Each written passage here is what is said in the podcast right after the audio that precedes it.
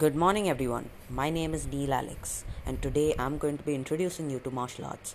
Now, many people think that martial arts is basically kicking, punching, and doing rad stuff like backflips and front flips and whatever flips you can do, but that's not what it is.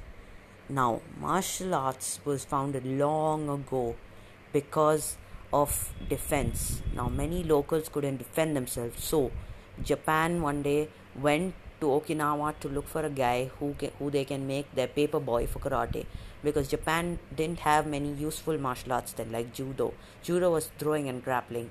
Kendo was just sword fighting. Now, those are not very useful in an actual fight. Throwing and grappling is not useful unless you can punch him. Now, then the Japanese prince went to Okinawa to look for something that they can make their own martial art into. Then then he was greeted with a lo- with lots of celebrations and also a man with his group came and showed him the Okinawan style of karate. Now they found that man who was the leader of that group and they uh, and and the leader of that group was called Shoto but his full name was Gichin Funakoshi.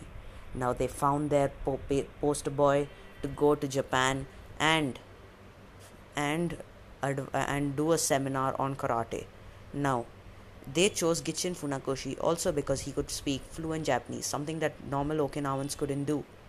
And he was all and he was basically a school teacher, so he he was very wise. Now they took him there, and they deleted many things like deleted basically like from a file like from a book you tear off pages that's what they did to karate.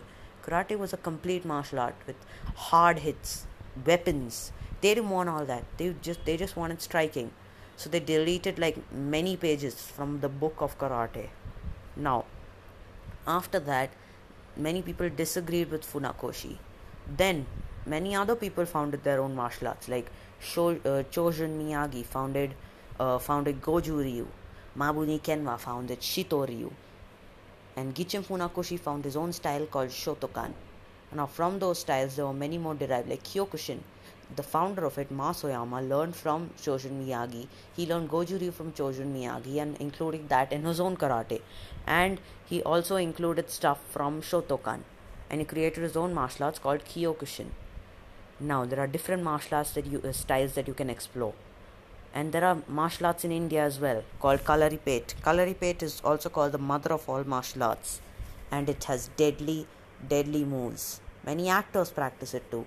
And there's Shaolin Kung Fu, which is practiced by monks.